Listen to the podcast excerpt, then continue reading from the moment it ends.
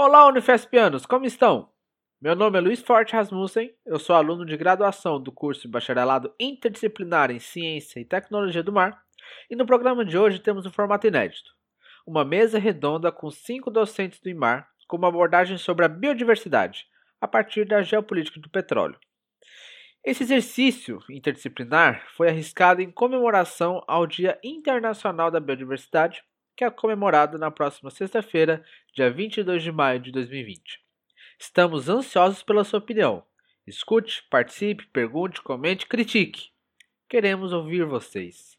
Vamos agora então com a apresentação dos professores e a esse programa que está fantástico.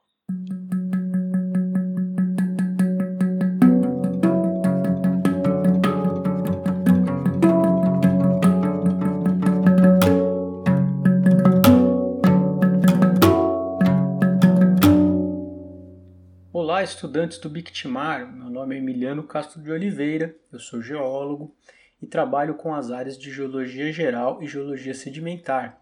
Atualmente, coordeno o módulo de Geologia Geral, obrigatório, e trabalho em parceria no módulo Introdução à Geologia, também obrigatório. Ainda coordeno o módulo eletivo Princípios de Geologia Sedimentar e trabalho em parceria no módulo Geologia Marinha e Costeira também eletivo. Esses módulos têm como objetivo apresentar as características do planeta Terra em todos os seus ambientes, desde a da formação do universo até a sua configuração atual, com ênfase na relação entre a costa e o ambiente e as características do mar próximo. Se vocês quiserem saber um pouco mais sobre esses cursos ou entrar em contato para alguma dúvida relativa a estes temas, meu e-mail é emiliano.oliveira.unifesp.br. Um grande abraço e se mantenham seguros. Olá, ouvintes. Olá, Luiz. Espero que todos estejam bem. Num período tão conturbado e tão difícil para todos nós, né? É, agradeço pelo convite, agradeço você, Luiz, a professora Gislene, pela oportunidade de participar de uma conversa tão interessante com, com vários colegas aqui docentes do nosso instituto. É sempre uma alegria a gente ver e compartilhar esses momentos de construção que temos possibilidade de fazer através desse teu projeto e da professora Gislene. É, eu sou Fernando Martins, eh, sou professor da Unifesp desde 2013, sou físico. Tenho mestrado na área de tecnologia de combustíveis nucleares e doutorado na área de geofísica espacial. Né? Minha área de trabalho, minha linha de pesquisa está relacionada basicamente com energias renováveis, avaliação de potencial, previsão de potencial de recursos renováveis de energia. E mudanças climáticas, né? modelagem numérica, tratamento de dados. Então, uma, uma área assim bem é, interdisciplinar. Né? Apesar da minha formação disciplinar, eu acabei atuando numa área bastante inter, de bastante interdisciplinaridade.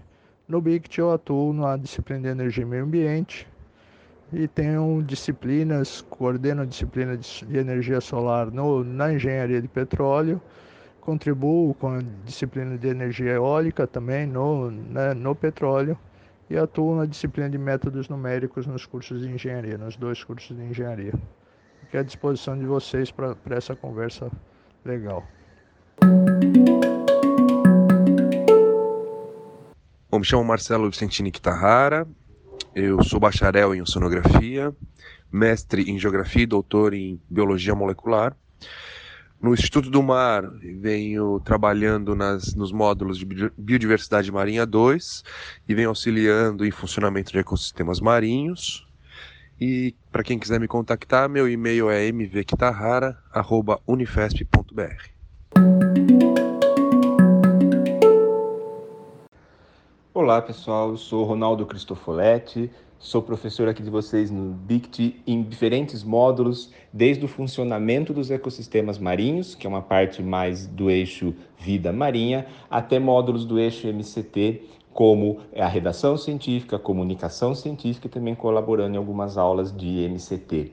Também colaboro na na, em módulos que estão na interface entre os eixos MCT, vida marinha e sociedade e o mar, que são os módulos de educação ambiental e o módulo de gestão costeira integrada. Na minha pesquisa, eu trabalho tanto com a parte da relação oceano eh, zona costeira, então é como que os diferentes fatores naturais da nossa costa e os, os impactos antrópicos de poluição, mudanças climáticas, regulam a biodiversidade costeira. E também trabalho numa linha de que é como que a comunicação científica pode ser uma ferramenta potente para integrar os diferentes setores da sociedade para é fazer a gestão costeira integrada de uma forma mais forte, ou seja, a ciência tem que ir para além da universidade, essa ciência que a gente gera, ela tem que estar junto do poder público, junto da sociedade civil, junto das empresas. Como fazer isso? Quais ferramentas? Essa é uma outra linha de pesquisa que a gente também faz em sala de aula, dentro das atividades do BICTES, pensando na comunicação, no funcionamento. Olá, eu sou Melissa Vivacqua, docente do Instituto do Mar. É, sou historiadora, socióloga e tenho aí me debruçado ao longo da minha trajetória na área socioambiental, com foco em gestão costeira, conflitos socioambientais, é, estratégias alternativas de desenvolvimento. É, no BICTMAR, eu ministro dois módulos obrigatórios, né, são eles gestão costeira integrada é, meio ambiente e desenvolvimento na zona costeira. Colaboro também é, com o módulo de educação ambiental e na engenharia ambiental eu tenho uma participação no módulo de gestão ambiental. É, quem tiver interesse em conhecer um pouco mais sobre minha área de atuação, é, pode entrar em contato através do e-mail mv.rodrigues.unifesp.br. Olá, sou a professora Gisele Torrente Vilara, formada em Ciências Biológicas pela Universidade Estadual de Maringá, no Paraná, e fiz o meu mestrado e doutorado em Biologia de Água Doce e Pesca Interior pelo Instituto Nacional de Pesquisas da Amazônia. A minha principal linha de pesquisa envolve padrões, processos e o impacto de empreendimentos hidrelétricos na ictiofauna de água doce. Para quem não sabe o que é ictiofauna, são os peixes. No Bictimar, eu coordeno os módulos de Fundamentos de Ecologia de Ambientes Aquáticos Continentais e Ictiologia e Diversidade Costeira, que são módulos eletivos e podem ser cursados a partir do segundo termo. No módulo de Fundamentos de Ecologia de Ambientes Aquáticos, o aluno tem o seu primeiro contato com o ambiente de água doce dos rios costeiros e ele acompanha a dinâmica do fluxo de água desde o alto da serra até os estuários, numa abordagem sobre a importância da gestão e manejo das bacias hidrográficas para a integridade dos ambientes costeiros e marinhos. Já a ictiologia e diversidade costeira, o aluno ele tem a oportunidade de discutir aspectos que envolvem desde ética na pesquisa, utilizando peixes como organismos modelo, ele é apresentado para alguns caracteres taxonômicos dos peixes marinhos e costeiros e alguns aspectos da biologia e ecologia de peixes que são importantes na gestão e manejo desse recurso. A principal abordagem pedagógica que eu tenho utilizado para colocar em prática a interdisciplinaridade que tanto buscamos no Bictimar tem sido as saídas de campo a Bertioga. E nós temos um vídeo sobre ela que será postado em breve no Canoa. A partir de agora, seguimos com a mesa redonda. Espero vê-los em breve. Olá, professor Emiliano, tudo bem? Tudo bem, Luiz. Agradeço muito por você ter entrado em contato com a gente e dado o pontapé inicial dessa conversa. Foi a partir daquele e-mail que você mandou que a gente começou a fazer todos esses pensamentos e fomos instigados a fazer esse programa interdisciplinar. Então, muito obrigado. Imagina, foi uma ideia aí para estimular o pessoal. É, no e-mail que você mandou para mim, você havia dito que gostaria de falar sobre os últimos acontecimentos da geopolítica relacionada com o petróleo.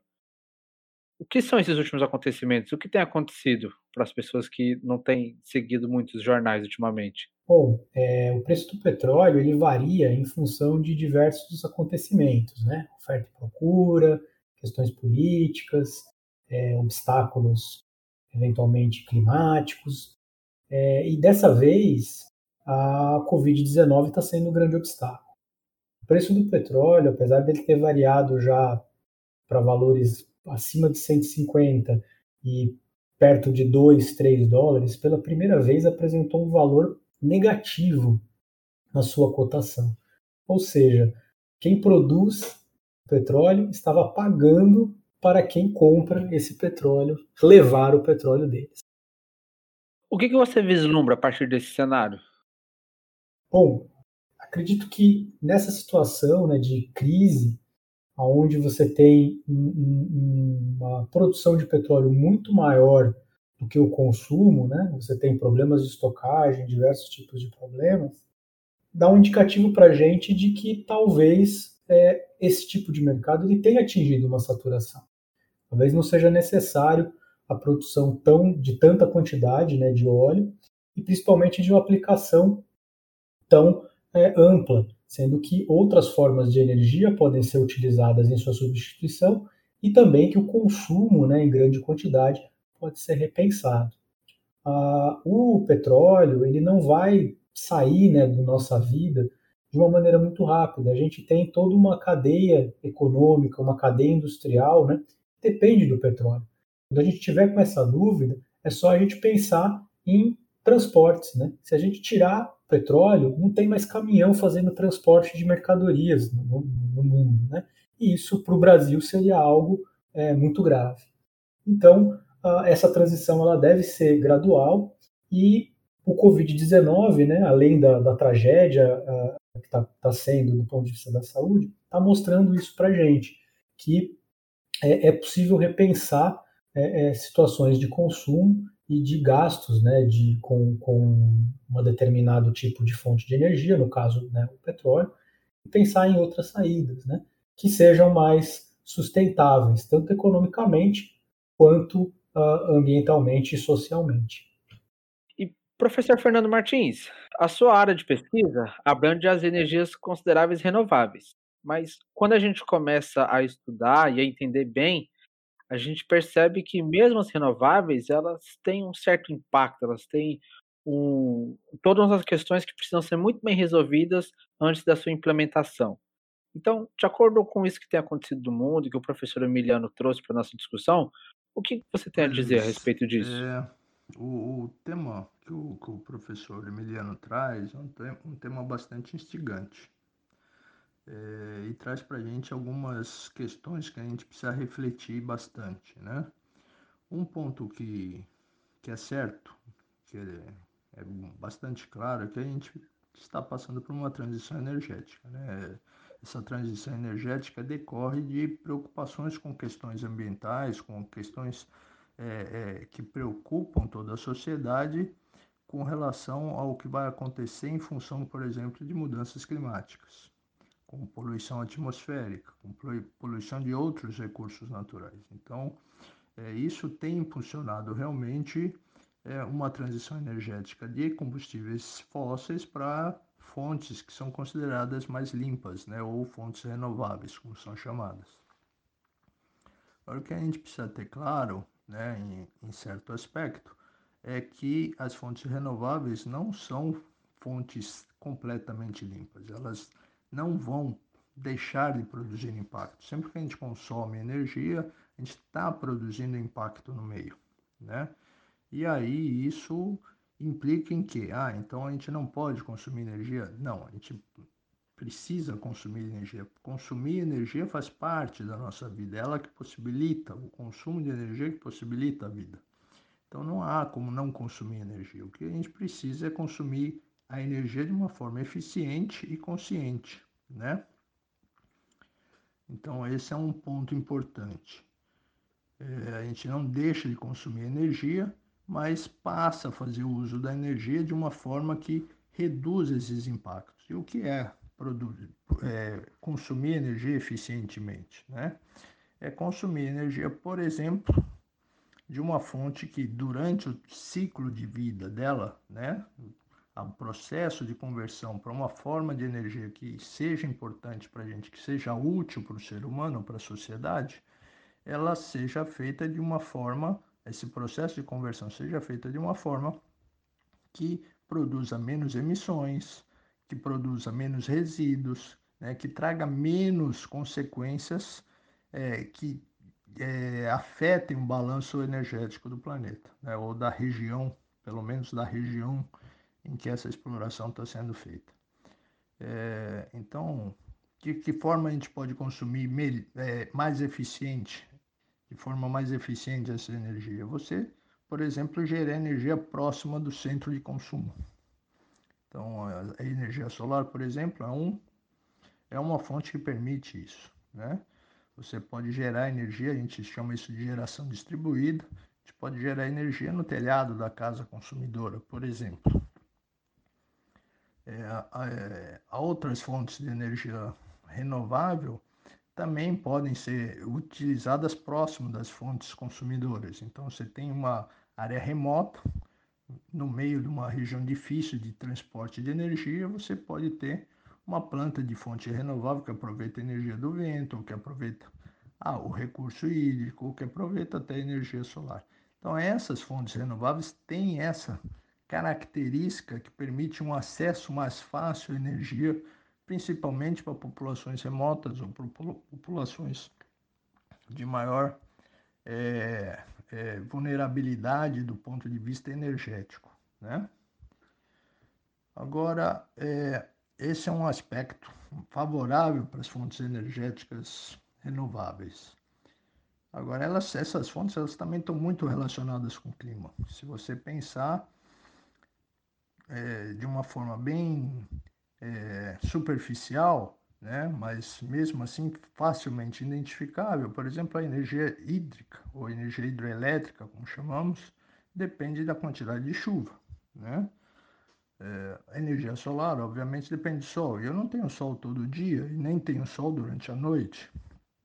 Então, é, o vento né, depende de vários fatores para ter é, é, potencial suficiente para geração. Então, é, você garantir que tem energia, é, energia disponível para atender uma demanda da sociedade, isso também depende de você fazer uma combinação de fontes. Você não pode ter uma fonte só, depender de uma única fonte, mas fazer uma combinação de fontes que permita você atender é, essa demanda de energia da sociedade. Então, esse é outro aspecto.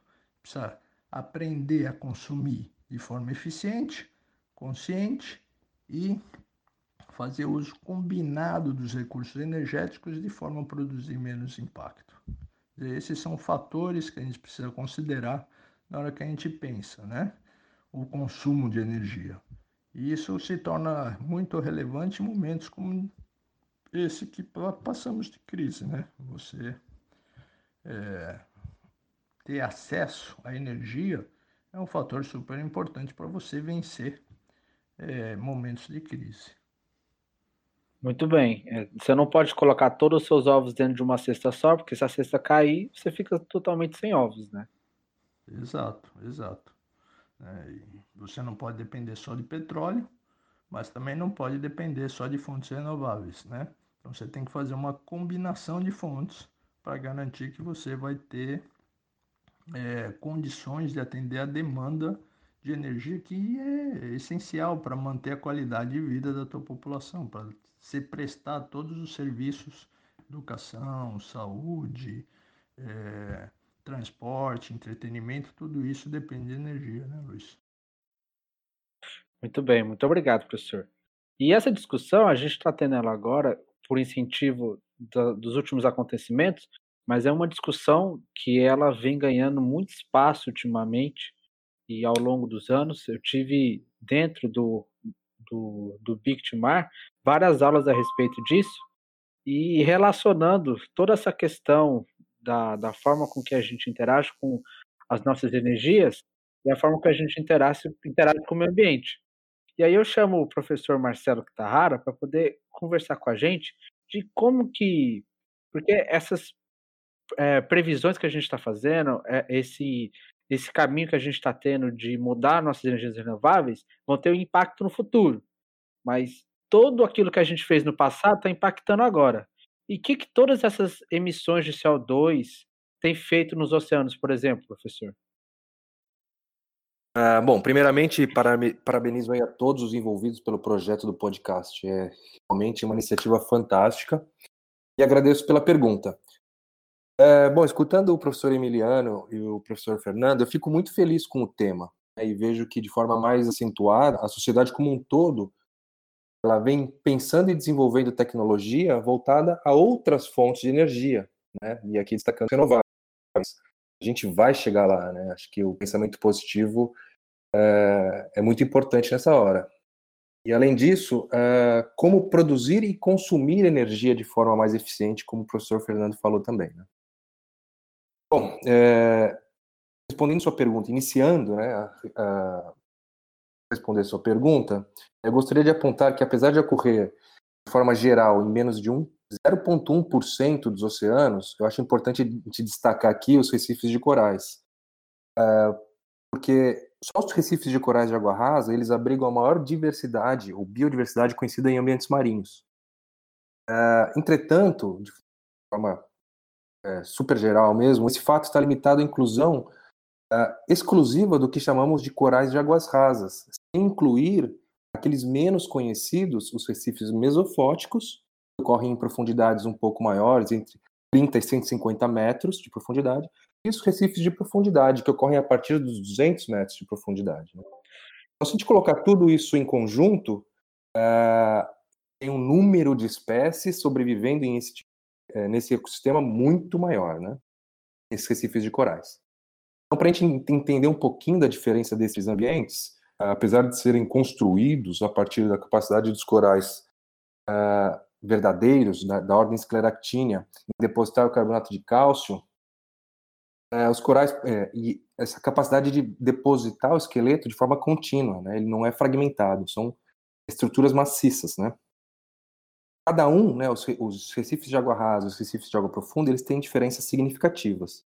Então, de um lado, os recifes de corais de água rasa e os mesofóticos também, eles são compostos, na sua grande maioria, por corais que estabeleceram uma associação com dinoflagelados, então microalgas fotossintetizantes, obviamente, uh, que em troca de sub, subproduto do metabolismo do coral e proteção por viverem dentro do tecido dos corais, de forma endossimbiótica, eles retornam aos corais compostos orgânicos que nutrem os hospedeiros. Né? É, o que a gente está aprendendo atualmente é que essa simbiose iniciou muito tempo atrás, ainda no Triássico, mais de 240 milhões de anos. E com o passar do tempo, ou seja, com a evolução dessa simbiose, diversos, diversas espécies de corais de águas rasas, eles perderam a capacidade de sobreviver sem associação com as algas. Já no outro extremo, é, nas recifes de profundidade, por ocorrerem em regiões afóticas, ou seja, não tem luz suficiente uh, para a realização de fotossíntese, é, os corais eles não estabeleceram essas, essa simbiose. Dessa forma, eles são heterotróficos. Agora, indo mais para o cerne da sua pergunta, né? É, ambos os grupos ecológicos, então os corais de água rasa, com simbiose e os sem simbiose em águas profundas, são considerados, de forma geral, né, como são considerados os principais engenheiros, eles vêm sendo impactados diretamente e indiretamente com o aumento da emissão de CO2 na atmosfera. De forma bem resumida, é, um rápido incremento nos níveis de CO2 da atmosfera, consequente acidificação e aumento da temperatura dos oceanos, e aqui lembrando né, aos, aos estudantes que os oceanos eles vêm absorvendo grande parte do CO2 atmosférico e da temperatura, do aumento da temperatura do nosso planeta também. Né? Então, esses dois quesitos eles estão suprimindo a capacidade de deposição do esqueleto carbonato, de carbonato de cálcio dos corais, tanto em água rasa como em água profunda. Além é, da quebra da simbiose nos corais de água rasa, essa simbiose que eu comentei há pouco. Bom, essa quebra de simbiose ela vem sendo amplamente estudada e é conhecida como branqueamento dos corais. É porque os corais eles expelem, eles expulsam esses dinoflagelados por causa de um estresse oxidativo que ocorre.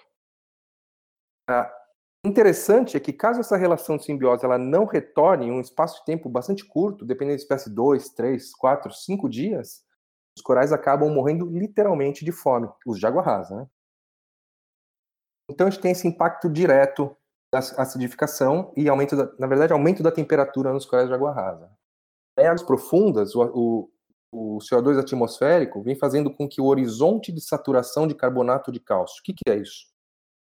É uma profundidade em que fisiologicamente é mais fácil, acima dessa profundidade, é mais fácil você depositar carbonato de cálcio. Então, todos aqueles organismos que têm a capacidade de depositar carbonato de cálcio, eles fisiologicamente é, conseguem fazer isso de forma mais efetiva acima desse horizonte. Então, só para a gente ter uma ideia, atualmente, é, na linha do Equador, ela está por volta de 2 mil metros de profundidade. E nos polos é 800 metros, mais ou menos. Então, o aumento, é, a acidificação do oceano, o aumento da temperatura, está fazendo com que esse horizonte cada vez fique mais raso. E uma vez que os corais, ao menos grande parte dos corais, né, vivem em águas profundas é, e fiquem abaixo desse horizonte, o que a gente consegue, aqui, o que a gente vê, na verdade, é, desculpa, é que eles não conseguem calcificar mais. Ou se calcificam, eles perdem é, energia para outras demandas fisiológicas, como, por exemplo, reprodução. Ou ainda, né, pior das hipóteses, eles não calcificam e acabam erodindo. Né? O ambiente fica ácido e o esqueleto é, vai descalcificando. Bom, em ambos os casos, água rasa, com branqueamento, é, aqui só os exemplos que coloquei, é muito mais profundo, né? Isso, como em, em, em mar profundo, é, a gente vê mortalidade em massa e afeta toda a diversidade biológica que os recifes sustentam. Né? Mas, então, para que a gente não ficar ah, chocado, uma palavra de conforto é que a gente também vem estudando e descobrindo, isso bem recentemente, é que como linhagem, os corais vão sobreviver. Né? É, como eles fizeram nas últimas quatro grandes extinções em massa, incluindo pelo menos duas a gente tinha acidificação dos oceanos e aumento da temperatura global, exatamente o que a gente está tendo agora. Mas infelizmente os recifes de corais rasos e profundos eles estão em mudança né? e não serão como os conhecemos em um espaço de tempo relativamente curto. É, ou seja, é, por exemplo, minha filha ou minha neta, ela não vai ver ou não vai poder ver um recife de coral como eu vejo hoje em dia. É, outro ponto que acho que faz respeito à pessoa pergunta é com relação às espécies invasoras, né? Desde 2013 a gente está trabalhando com esse tema também, é decorrente diretamente é, das atividades de navegação de forma geral e atividades relacionadas à produção de óleo e gás aqui no Brasil. Mas acho que isso aí pode ser, de repente, até tema de um, um podcast aí com outros alunos. Muito bem, muito obrigado. E pensando então desse jeito, mesmo que a gente não esteja vendo o fim é, total dos corais, mas vendo uma mudança, isso quer dizer que no decorrer dos próximos anos a gente isso vai mudar toda a ecologia associada a esses corais. E todos esses impactos, toda a forma que a gente se relaciona com o mar vai ter que mudar da mesma forma com que o mar vem mudando. E é por isso que eu chamo o professor Ronaldo agora, porque além desses impactos comentados pelo professor Marcelo, quais outros você entende que estão sendo acometidos por, essa acidificação dos oceanos, pelo aumento da temperatura? Luiz, é, obrigado e acho que é um prazer poder participar desse bate-papo com todo mundo, porque eu trabalho com organismos é, também marinhos, né, mas muito mais costeiros e até vários aqui no Entre Marés. Então, se a gente pega dessa cadeia que a gente vem discutindo desde lá do Emiliano, exploração dos recursos não renováveis e toda a cadeia que está nisso, quer dizer, do recurso explorado até ele chegar na costa, os navios, o transporte, o transporte terrestre e tudo que está envolvido. Você tem a transição energética que chega uma tentativa de uma energia mais limpa, menos impactante, mas que pode trazer outros impactos, né, que o Fernando nos traz ali, e ter uma relação direta com entender essa questão da mudança climática. E nesse balanço de energias que nós estamos discutindo, o que Tahara traz, o como que a acidificação do oceano causada por todas as questões do aumento de CO2, é, de, de vários problemas ali, interfere, e aí ele traz um grupo muito importante dos corais desde profundidade até a zona costeira. Então, nesse, nesse espaço, nesse cenário, vamos chegar um pouquinho mais perto da costa, vamos chegar na praia, né, onde a gente vai lá estar na areia e pegar um solzinho. se você olha os organismos de praias, de costões rochosos, da parte das rochas ali, toda a questão de acidificação do oceano e aumento da temperatura vai encontrar processos muito similares ao que o Kitahara já descreveu. Então, você tem, numa escala maior, imagina numa escala mais latitudinal das regiões do Brasil, por exemplo, né, sudeste, sul, você tem limites de distribuição das espécies. Então, uma determinada espécie, vamos pegar aqui como exemplo o manguezal. O manguezal no Brasil, ele vai, ele é, ele é um, sistema muito mais tropical, subtropical. No Brasil, o limite sul dele é ali em Santa Catarina, no, no norte, meio de Santa Catarina.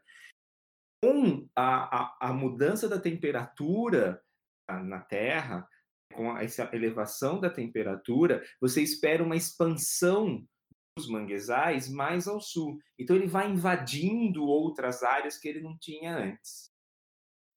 Da mesma forma, você tem outras espécies animais, espécies de caranguejos, espécies de interesse econômico, então que elas expandem ou retraem o seu a sua distribuição. Algumas dessas espécies também sofrem com acidificação uma, uma alteração fisiológica, que pode ser das larvas, então você tem alterações do processo reprodutivo, desde gonadal até a larva e a sobrevivência da larva. Você pode ter espécies de bivalves, dos mexilhões, que todo mundo usa na paedia, que é, vão ter alterações na concha e os, e os caranguejos na carapaça você começa a ter, mesmo com a presença do animal, que ele não altere a sua presença no ambiente, mas o estado fisiológico dele, a qualidade da carne nele, não necessariamente é mais a mesma. E leia-se, essa alteração vem lá da acidificação do gás carbônico que vem do nosso uso de energia, seja renovável ou não renovável, que nem o Fernando trazia. É o quanto a gente usa e o quanto a gente devolve de poluição para o ambiente. Isso já chegou lá nesses animais e muitos deles dos que eu trabalho são espécies de interesse econômico. Espécies que as pessoas é, se alimentam e que principalmente populações tradicionais também se alimentam. E muitas vezes, para estas populações, é a única fonte de recursos dele. Então, de repente, a gente tem problemas de. A gente chegou no link de saúde humana agora, porque você tem problemas de saúde humana em populações com diferentes classes sociais, porque você tem a tradicional e o turista que vem aqui para Santos é, passar a sua temporada e vai nos restaurantes caros, mas que também vai comer alimento dali.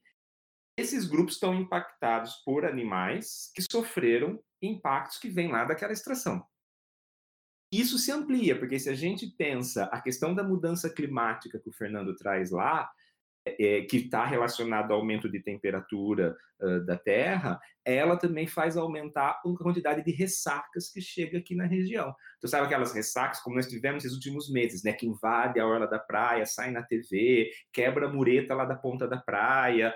É, esses eventos, veja, o evento de que a gente chama aqui de ressaca, né? Eles são naturais, eles ocorrem.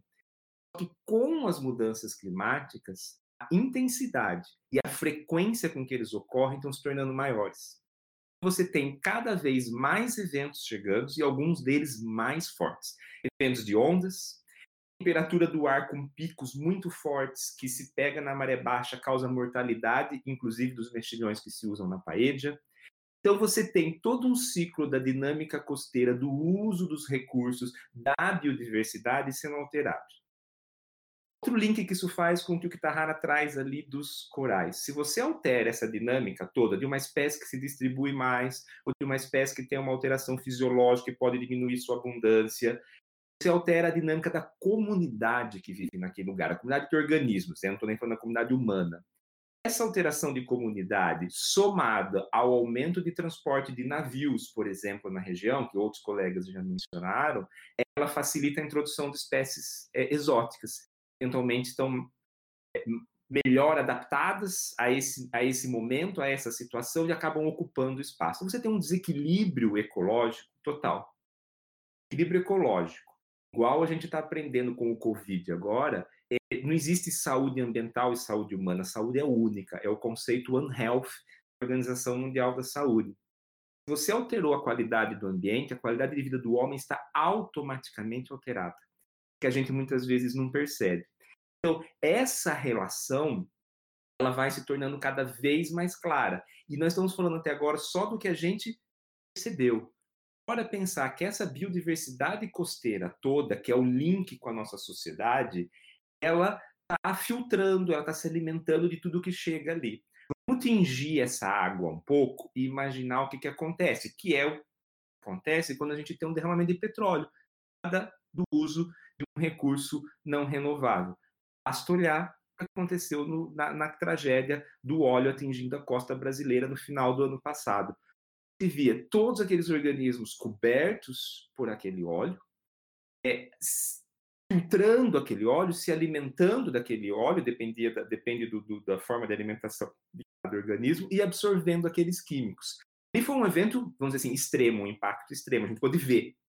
Existe óleo na água da mesma forma. Quantos navios saindo aqui do Porto de Santos não liberam óleos e outros químicos é, oriundos desses processos todos na água? Esses animais filtram esse material Muitos deles, como os mexilhões, retêm esse material e depois a gente vai lá comer uma paella, temperinho especial. Essa, essa relação ela tem que ficar muito clara. Então, onde, onde que eu queria deixar desse, desse foco de pensar do ponto de vista da zona bem costeira e entre marés? que é onde o nosso primeiro contato com o mar. Quando a gente tem contato com o mar, a gente vai para a praia, é aquilo que a gente vê. É, digo, nós, sociedade como um, um todo essa região e essa biodiversidade, ela acumula o impacto que vem da extração do petróleo pelos resíduos que são liberados aqui e pelas uh, movimentação de navios que leva e traz espécies invasoras. Ela acumula é, impactos das energias renováveis dependendo daquelas que o Fernando trouxe ali, de você tem a inclusão de estruturas na costa, alteração da dinâmica, é, muitas vezes hídrica, que pode alterar comunidades de local. Ela acumula impactos da acidificação e da temperatura, que são impactos que emergem numa escala de tempo maior. E que, mesmo que a gente pare todo esse uso de recursos agora, vão continuar por um tempo. Elas são nossa fonte de proteína, elas são nossa fonte de alimento. Então, essa relação e esse entendimento conjunto do meio abiótico e de recursos renováveis e não renováveis com, com os recursos biológicos e o uso humano desses recursos e, por sua vez, toda a cultura e saúde humana associada, que daí eu acho que a Melissa vai poder falar muito melhor do que eu, é isso tudo está integrado. E nós, assim como a gente vê na pandemia atual, o nosso bem-estar de saúde física, saúde mental, economia do país e do mundo está relacionado a um vírus que foi extraído do ambiente por degradação, assim ocorre no mar. Então, acho que essa relação que a gente tem que olhar com muita clareza, né? Uma forma interdisciplinar e integrada. Sim, muito foi muito bem dito por você, professor. Muitas vezes a gente se vê é, como por de fora do ambiente, como se a gente estivesse observando e não fosse impactado. Mas a gente precisa entender que a gente tá se relaciona, a gente se relaciona com o planeta de uma forma muito única e que a gente utiliza-se dele e essa utilização muda o planeta em várias esferas.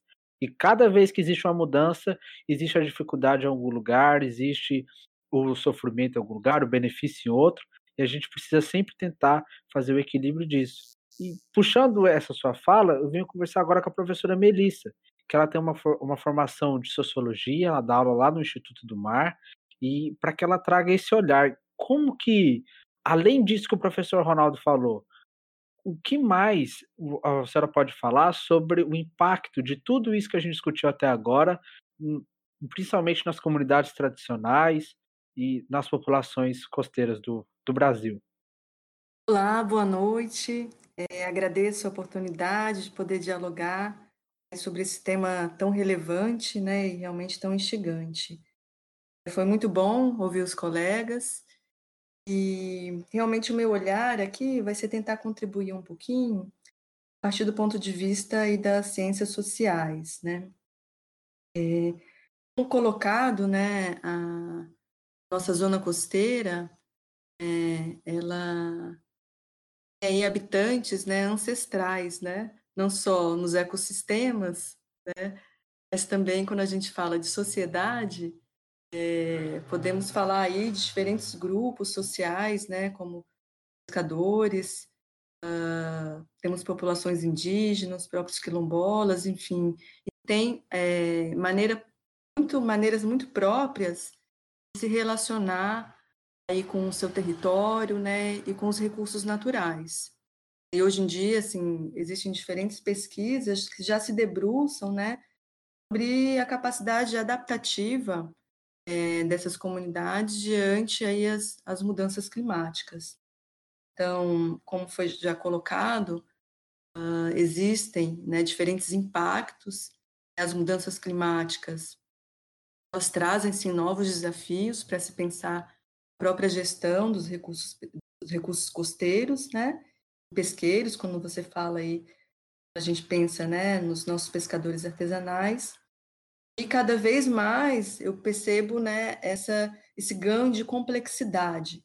Então, é, quando a gente fala, né, de comunidades tradicionais, é, não há como negar bem aí o papel importante que elas têm a própria manutenção da diversidade biológica é, do nosso território do nosso território costeiro. Né? Então, retomando aí essa questão, né, nossa matriz energética, é, essa transição, né, essa oportunidade, né, é, que essa crise, né, de fato aguda, e o Covid-19 nos coloca, né, em termos aí mundial, pode nos, tá trazendo, nos trazer também algumas oportunidades, como bem colocado, é, de mudanças aí no nosso estilo de vida, é, enquanto sociedade. Então, é, acredito que esse olhar a partir da complexidade, da interdisciplinaridade, tem muito a contribuir.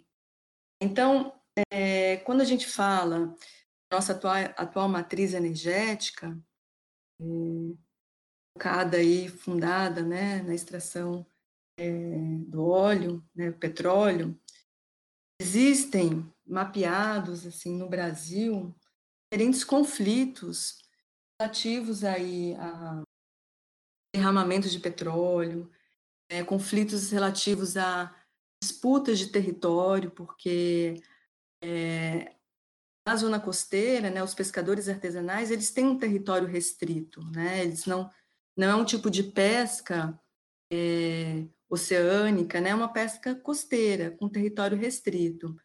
E a implementação das estruturas né, de petróleo, é, gás, enfim, tendem a gerar impactos nesses territórios, né? Então, impactos seja por derramamento de petróleo, né, da operação cotidiana, né, que demanda esse tipo de, de, de estrutura, né, seja também é, pela questão do próprio perda de território, né? Então, é, conversas com pescadores artesanais ao longo da zona costeira, fica muito patente, né? Esse impacto, é, essa perda de território e decorrente fragilização aí do modo de vida, né? Da reprodução do modo de vida, de modos de vida é que eles eles têm, né?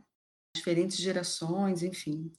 Então, eu acho importante, né, colocar que os conflitos que advêm, né, é, a questão né, dessa matriz energética que é, de alguma forma, né, hegemônica é, a nível mundial, é, é um, um, tipo de conflito que muitas vezes, né, ele se torna até mesmo violento. A gente tem casos Aqui no Brasil, quando a gente fala, por exemplo, do complexo petroquímico no estado do Rio de Janeiro, é de conflitos que se estendem há anos, né, sem uma resolução, que são conflitos extremamente desiguais, né, no sentido de que comunidades tradicionais elas não têm o mesmo poder de negociação é, de seus direitos, né, do que, por exemplo, é, a Petrobras, né, tem um outro capital né, econômico e político.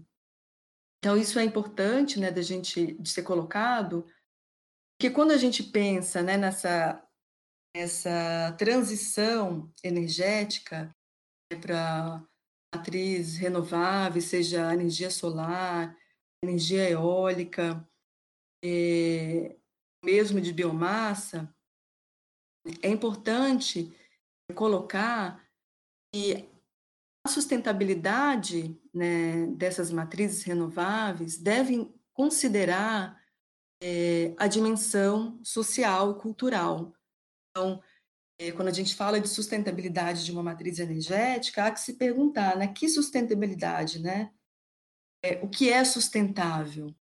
Então, eu trago aí essa importância é, da dimensão socioecológica, quando a gente fala de sustentabilidade, que quando a gente fala de, vamos um exemplo, né, que eu acho bem emblemático no nosso país, é que são os parques eólicos. Né? Aí, enquanto uma matriz renovável. É, há diferentes casos é, de implementação desses parques eólicos né, por grandes empresas que revelam é um contexto de grande injustiça ambiental. Então, de impactos ambientais, no sentido que essas, uh, esses parques eólicos, eles são normalmente implementados em locais que têm baixíssimo preço né, na terra. É, os grupos afetados, eles tendem a ter baixa escolaridade, é, baixo nível de profissionalização. Então, tem condições, né, baixas condições mesmo, é, de fazer valer seus direitos sociais. Né? Então, e não tem, muitas vezes, mecanismo de reconhecimento né, de sua identidade sociocultural. Então, são grupos que muitas vezes tendem, né, diante a, a vulnerabilidade socioambiental que eles se encontram, a aceitar determinadas barganhas, negociações que no final são muitos, é, não oferecem muitas vantagens é, para eles em termos de longo prazo, né? Então fica aquela lógica do, do curto prazo, né, em detrimento aí é, de uma sustentabilidade econômica, social, ambiental é, de longo prazo. Então é importante a gente colocar que essa transição é, de matriz energética, ela precisa ser olhada de uma maneira integrada. Né? É preciso haver espaços de diálogo né, com a sociedade, né, mediada, assim, é, pelo Estado, mas que esse espaço de diálogo seja garantido, né? É, porque senão a gente continua aí, né, em nome de uma matriz energética sustentável, reproduzindo ainda é, situações de injustiça ambiental, talvez não tão agudas, né, e com conflitos não tão violentos quanto é, a implementação aí, né, processo de implementação e, e gestão né, dessa matriz energética funda, fundada é, no petróleo, né. É, eu acho que são questões fundamentais né, para a gente pensar é, em termos de longo prazo. Então, se temos aí essa possibilidade de investir num processo de transição energética, né, e se vemos uh, esse momento enquanto momento oportuno, né, como o próprio professor Emiliano coloca, é, de podemos decrescer aí, né, o processo de produção e extração do petróleo, né, e temos esse respiro realmente para pensarmos no fortalecimento de novas matrizes, uh, o que eu deixo aí, né, de maneira bem, acho que pontual, gostaria de colocar à luz, é, de fato, olharmos né, a questão ambiental do ponto de vista socioecológico. Né? Eu acho que seria um pouco essa questão que eu gostaria de trazer para o diálogo.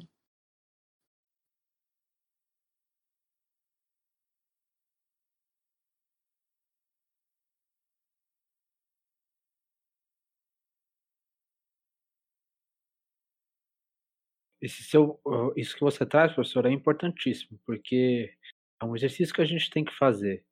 Tenho certeza que ninguém aqui que está conversando, as pessoas que estão ouvindo, gostariam de ter o seu modo de vida mudado abruptamente. Um exercício disso é a própria quarentena que a gente está vivendo, um momento de pandemia, de isolamento social.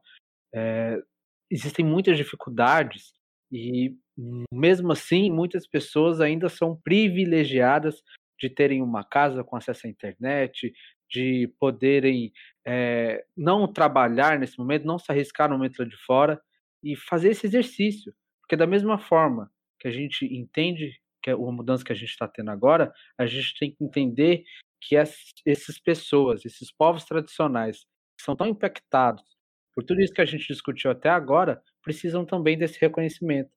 E agora, chegando na parte final da nossa discussão, é, a gente trouxe muitos problemas, muitas questões, muitos apontamentos, é, momentos de várias reflexões.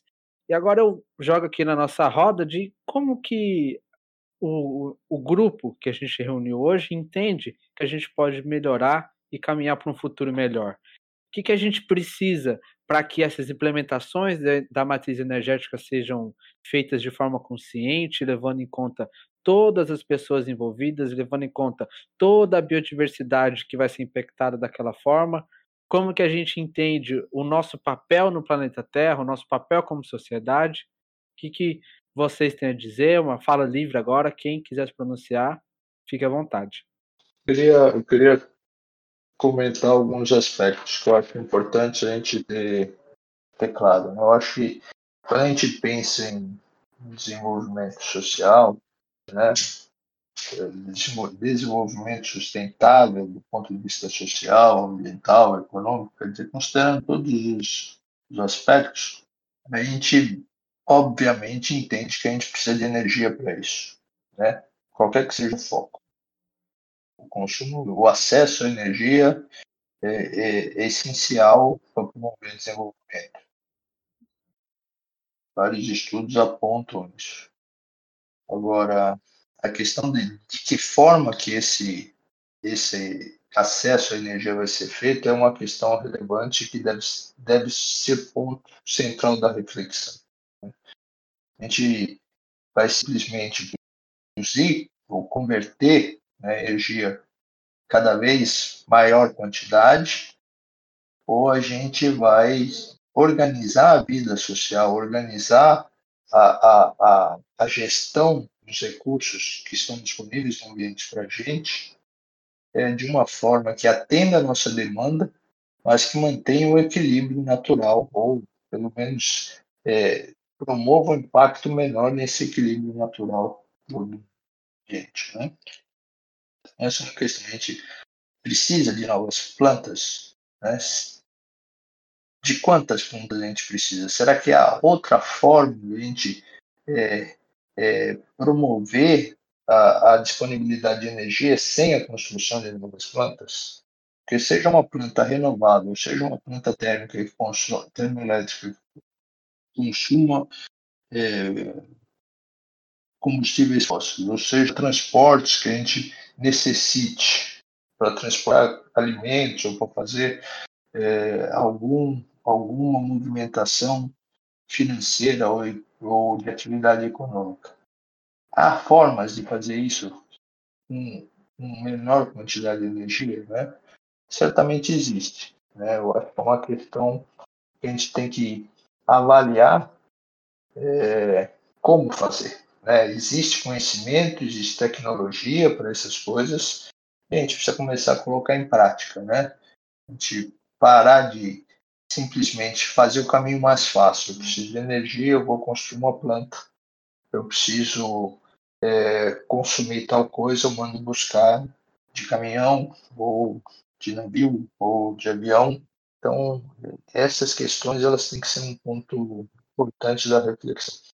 Esse é um, um ponto que eu trago e que a gente precisa refletir, né? como sociedade. A gente precisa entender de que forma que a gente quer esse futuro, né? que impactos, ou minimizar os impactos que a gente vai ter para gerações futuras. Aí eu queria pegar a bola um pouquinho, porque acho que eu ouvi palavras-chave, do meu ponto de vista dos colegas aqui, queria é, integrá-las, é, que é, é Emiliano estava falando, a questão de a gente tem, tem, que repensar o modelo com que as coisas estão ocorrendo, temos que pensar num processo participativo, que se liga com a Melissa nos trazendo a questão é, do diálogo, é, que passa pela, pela gestão que Fernando e Emiliano é, colocaram, que chega numa questão de sustentabilidade, desenvolvimento sustentável, que também surgiu das falas desde o Kitahara, de, de, de todos os colegas. Eu acho que eu, eu tentaria resumir isso em dois pontos E dois pontos que eu acho chave para os nossos alunos. Quando eu entendo que o BICT, é, né, o, o, o ele foi formado para pensar em alunos que tivessem uma visão ampla e que pudessem atuar é, transitando entre, entre diferentes setores, entendendo diferentes áreas do conhecimento. O que eu quero dizer com isso? De novo, vamos olhar a situação da pandemia. A gente vive um momento triste que nos traz uma realidade para aprender com ela. Você não pode pensar num algo só separado. Saúde humana, ambiental, economia, é, nosso bem-estar emocional, nossas relações sociais, elas estão todas juntas. Vamos voltar para a discussão que nós estamos. A gente tem que entender esse processo todo integrado. Nós estamos falando de um processo que envolve diferentes setores da sociedade, o setor de óleo e gás, as empresas, comunidades tradicionais, os governos municipais, estaduais, nacional, federal, né, e é, é, organizações globais, envolve pesquisa, envolve ensino, que é uma etapa básica para fazer a relação e a transmissão de conhecimento, de estudo, envolve comércio, enfim, envolve envolve tudo. Então, para discutir este processo realmente de transição energética, a gente não pode focar em um desses setores. Nós vamos precisar encontrar um algo em comum entre todos esses setores. Encontrar um algo em comum, você tem que ter uma habilidade de mediar setores, mediar e entender o que são as demandas, as necessidades os valores desses setores e conseguir balancear aquilo que é econômico, aquilo que é cultural, aquilo que é emocional. Para isso tem que ter uma visão interdisciplinar, tem que entender lá desde do, da função de uma variável que vai permitir, de mil variáveis, eu brinco com o René, que vai permitir entre, em, entender várias eh, processos envolvidos aqui, mas tem que entender a parte uh, do homem em relação ao homem, sociedade e tecnologia, tem que entender da biodiversidade, da fisiologia dos organismos, tem que entender da economia, administração e logística costeira, enfim, existe uma necessidade de profissionais. Eu focaria em dois pontos da sua pergunta, Luiz. Eu acho que nós temos que ter uma meta, objetivo e não precisamos reinventar a roda, porque se a gente pegar tudo que está sendo discutido aqui, eu convido a todos os nossos ouvintes a irem olhar a Agenda 2030. É a Agenda de 2030, que é uma agenda que foi pactuada pela ONU e os países signatários para que mudanças que nós temos que promover no nosso modo de consumo, de geração e uso de energias, de conservação da biodiversidade, de saúde, de, de tradições, como partes culturais, comunidades tradicionais, de empoderamento feminino e assim vai, essa agenda tem 17 objetivos, ela já foi pactuada. E ela, na verdade, está pactuada desde 2015, então, só falando 15 anos para tentar atingir lá, nós já estamos já estamos chegando no quinto. E é, nós temos uma agenda que nos ajuda, mundial, que nos ajuda a encontrar um rumo para cobrir isso. O que que é, além de ter essa meta, o que, que nos falta? Uma forma.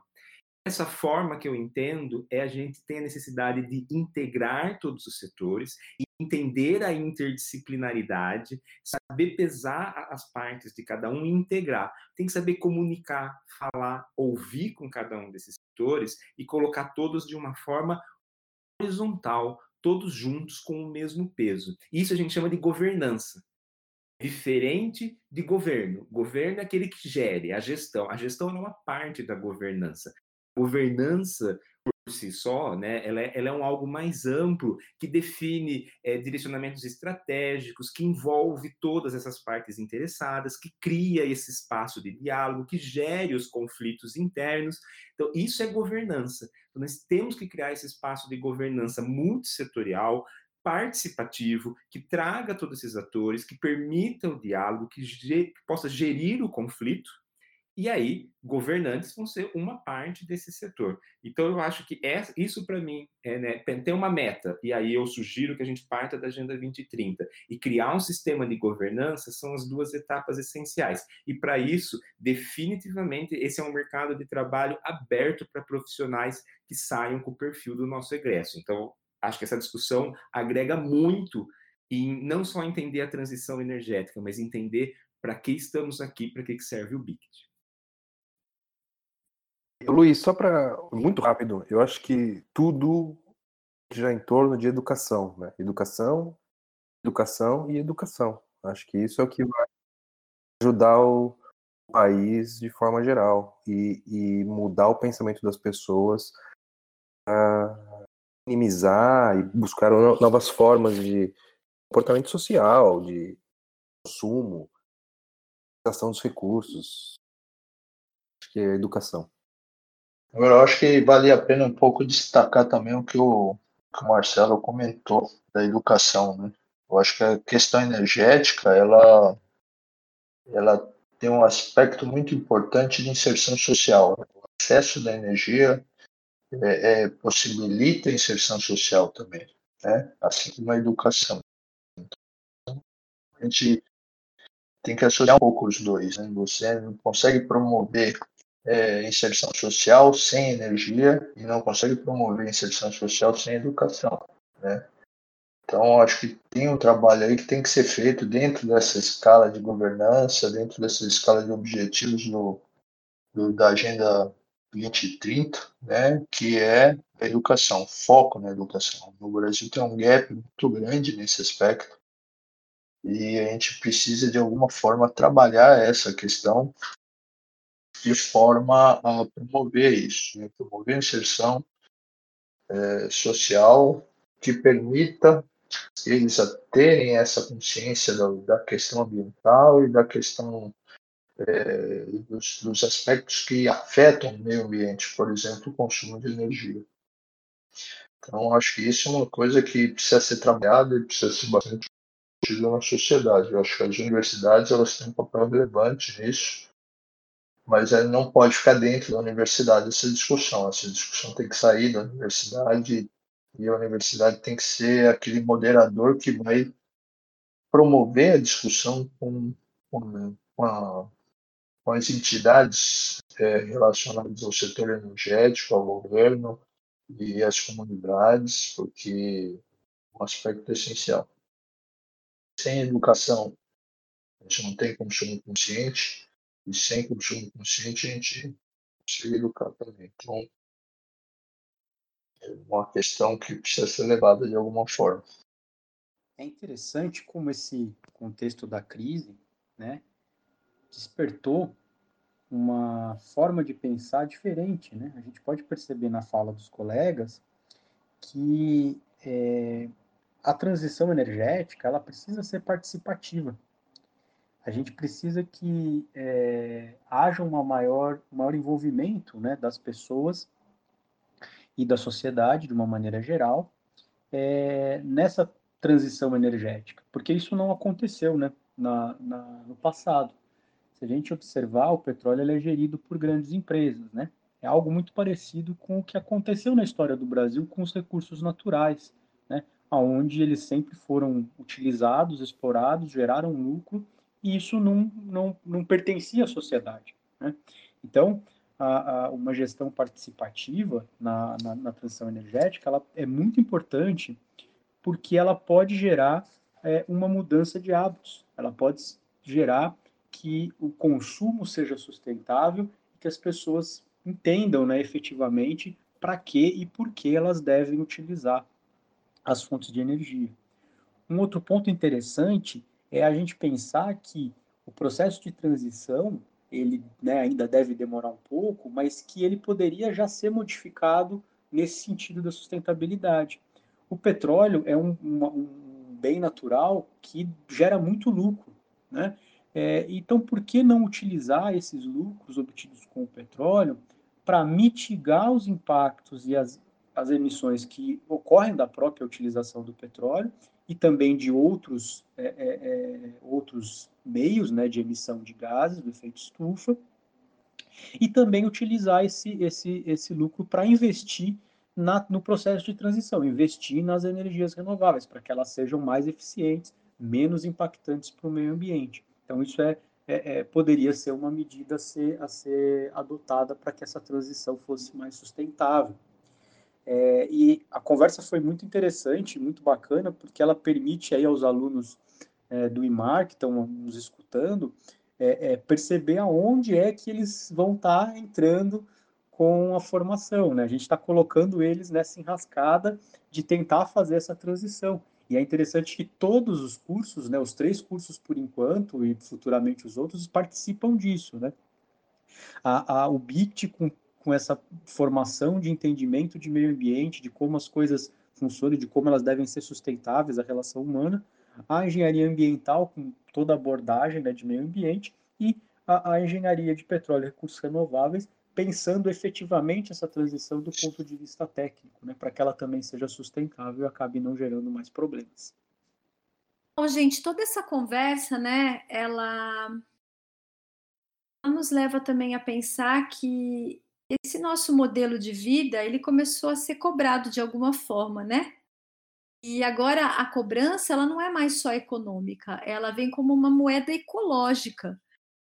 E que a gente tem visto, por exemplo, com relação à pandemia, a gente percebe que quando a população ela tem alguém que a guie no sentido de aliviar os efeitos de um problema, ela confia em quem ela, ela adota como uh, essa pessoa que a está guiando, ela tem benefícios com isso, né? A gente está vendo aí, por exemplo, o efeito do isolamento social tentando amortecer a curva do Covid. Eu acho que transcrevendo isso para a nossa realidade, né, na realidade da, da, da ciência, a gente deveria é, fazer com que o nosso ouvinte entendesse, o nosso aluno, o ouvinte da comunidade, entendesse a importância que tem a ciência nesse processo. Né? A ciência, ela deveria nos guiar as nossas é, atitudes para que a gente pudesse ter no futuro vislumbre de um mundo melhor. É, a gente é, precisa repensar de alguma maneira nas condutas individuais. Né? Se a ciência consegue guiar isso, talvez a gente possa conviver melhor com a biodiversidade no futuro. Né? Tentar fazer as pazes com o planeta mesmo. Eu acho que esse é um dos recados é, do podcast que essa, essa, esse episódio do podcast pode dar. A importância de uma ação individual bem guiada, nesse caso guiada pela ciência, né? É, no amortecimento dos efeitos que a gente já tem visto, modificação ambiental, de problemas é, ligados à saúde, que interferem em todas as escalas é, vida cotidiana, né, de nós humanos. Acho que é isso. A gente faz parte, né, conjunto. Não dá para a gente pensar a gente está fora da, é, da biodiversidade como um todo, né? A gente faz parte dela também. Então, em desequilíbrio, né? Somos muitos, somos demais aqui no planeta. Então, chegando aqui ao final, eu gostaria de agradecer a todos vocês que participaram. Eu fico muito feliz com a participação de todos. Eu aprendi muito durante todo esse processo, que me fez refletir, me fez pensar, ponderar. E eu estou muito feliz com o resultado desse programa. Muito obrigado a todos. Tchau, obrigada. Valeu, hein? O desafio. Boa noite. Obrigado pela oportunidade. Parabéns. Obrigado, Luiz. Valeu, Luiz. Muito obrigado. Parabéns aí a vocês pela organização.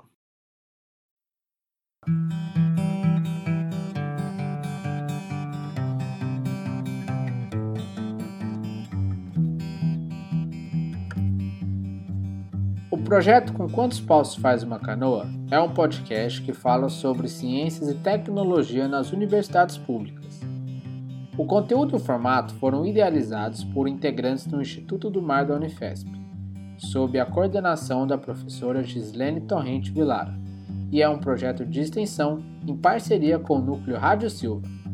Entre em contato pelo endereço canoaunifesp.gmail.com ou pelo Instagram canoa_unifesp.